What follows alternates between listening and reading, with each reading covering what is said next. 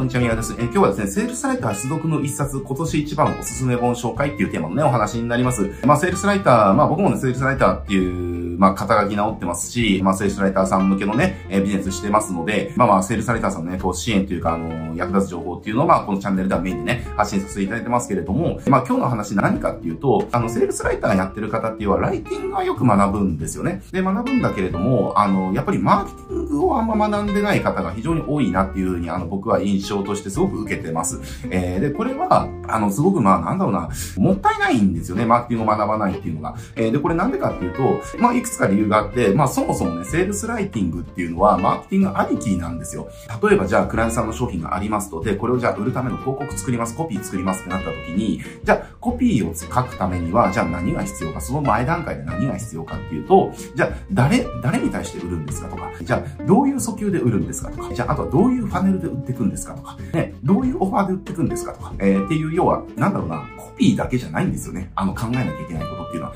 コピーより以前の問題のところっていうのをちゃんと決めた上じゃないとコピーっていうのは書けないんです、そもそも。だから、コピーのそその大前提の部分ですよね。えー、いわゆるマーケティングと呼ばれる部分。えー、っていうのが、ちゃんと分かってるか分かってないか、どれだけ詳しいか詳しくないかで、やっぱりその、どういうコピーを書くかっていうところが全く変わってくるわけですね。なので、そのコピーだけ学んじゃってると、じゃあこの商品ってこうだから、こういうターゲットにこういう訴求で売ったらめちゃくちゃ売れるじゃないですかっていうところっていうのが、あの、マーケティング学んでないとあんまね、育たないんですよね。ライティングだとやっぱりどうしてもテクニックに寄りがちになっちゃうんで、なのでね、まあそういった意味でも、ライターっていうのは、マーケティングをや、まず学ぶべきなんですが、これ両輪なんですよ、マーケティングとコピーライティングって。えー、マーケティングだけできてもダメだし、コピーだけできてもダメだし、これ両方ができて初めてね、いわゆる集客とか売上アップっていうのは実現するので、まあこれ何かっていうと、両方できたら鬼に金棒だよねっていう話でもあるんですよね。今言ったように、じゃあマーケティングとライティングっていうのはじゃ両輪だと。えー、で、両輪っていうことは、あの、1個しかないと、その、前に進まないんですよ。まあ、例えば車のタイヤっていうのも、その、じゃあ2本あるから前に進むわけですね。あれ1本しかないと、その場でぐるぐるぐる回るだけで前に進まないんですよ。両方あるから前に進む。で、これまあ、あの、集客とか売上も一緒で、マーケティングと、えっと、セールスライティングとはこう両輪なので、両方あって初めて結果が出るんですよね。どっちかしかなくてもダメだと。これじゃあ、例えばライティングだけしかないと、えー、まあ、そもそもの部分っていうのが伴ってないから、的外れなコピー書いちゃったりだとか、あんまりこう意味がないっていうのかな。じゃあ、例えば売れたとしてもビジネスモデル的にはあんまりメリットがないとかね、長期的な利益が出ないとか、っていうような感じの、じゃあ訴求で、じゃあコピー書こうとか、広告スローズになっちゃって、あの、成長しないとかね、ことが起きちゃったりだとか、じゃあマーケティングしかなかったとしたら、マーケティングだけできたとしても、結局は売るっていうフェーズではコピーが必要になってくるので、必ず。マーケティングができたとしてもコピーが書けなければ、それはそれで前には進まないわけですよ。だからこれ、ライターがマーケティング身につけちゃちゃえば、もう最強なんですよね。だからマーケティングができるセールスライターっていうのはもうこれ最強スキルなんですよ。集客をするとか、あの、売上アップをするっていう意味では。なのでね、こう、ライターこそやっぱりマーケティングっていうところにすごく詳しくなってほしいし、すごく学んでほしいなっていうふうに思ってるんです。なので、まあ僕のね、このチャンネルでもやっぱりマーケティングの話っていう、ライティングの話よりもマーケティングの話っていうところをね、多くしてるっていうところもあったりするんですけど、まあ今年ね、あの、まあ僕もあの、このマーケティングとかセールス学ぶためにね、いろんな本読んでますけど、今年読んだ本の中でね、ちょっとマーケティング、ライターがマーケティング学ぶんだったらもうこれしかないよねっていう一冊があります。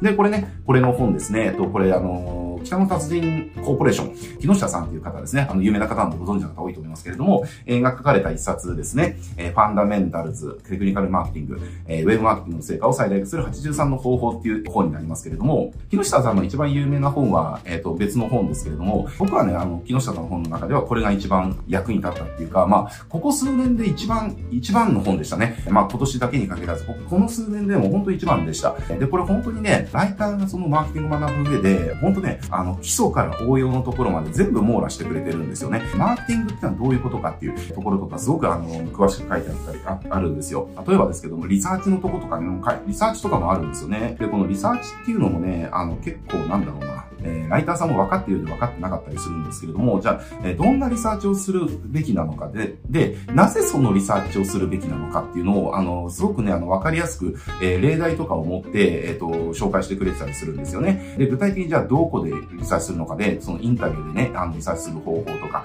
SNS の、ね、アンケートデータを使う方法だとかね、あと専門家の意見を聞く方法だとか、あとはその競合のマーケティングをね、こう、リサーチする方法とかね、いろいろね、載ってるんですよ。で、このセールスライティングの、その、いわゆるそういったところでね、リサーチした結果を、じゃあ、セールスライティングを置き換えるためには、この4つのね、段階があるから、こういった人には、この第1段階の、え訴求でやるというとか、第2段階の訴求でやるというとか、っていう感じのことをね、あの、すごく細かく書いてくれてて、本当にね、これマーケティングの勉強にはね、すごく役立ちます。えー、で、これなんでおすすめかっていうと、その、結構多くの本って、そのテクニカルなところは結構網羅してくれてるんですよ。じゃあ、例えばその、ね、じゃあ LP の何々を何々したらどうなったとかね、えそういったテクニカルな部分っていうのは結構多くの本で紹介されてるんだけれども、あの、これが僕がやっぱり一番、一番だって僕が思った理由理由っていうか思ったところっていうのは、このファンダメンタルズですね。えー、要はその感情とかっていう部分。要は人はどういう感情だからどういう行動をするんだとか、人はどういう感情の時にどういう行動をしたいと思うのかとか、だからこういうテクニカルなアプローチが効くんだよっていう。だから単純にはテクニカルの話じゃないんですよ。じゃあ、ヘッドラインを A と B でテストしたら B の方がうまくいったとか、